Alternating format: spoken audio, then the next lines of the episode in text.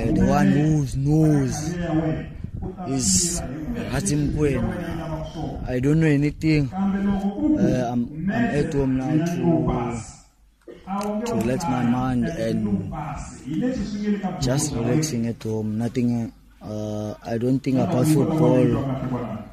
Uh, it's off season. I think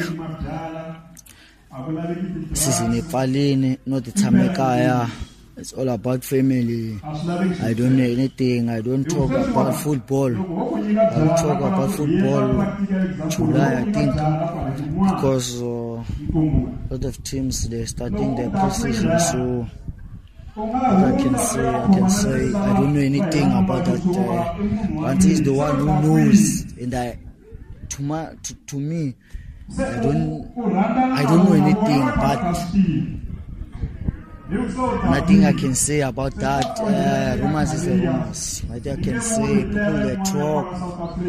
Sometimes they lie, but me I don't know anything uh, as a player.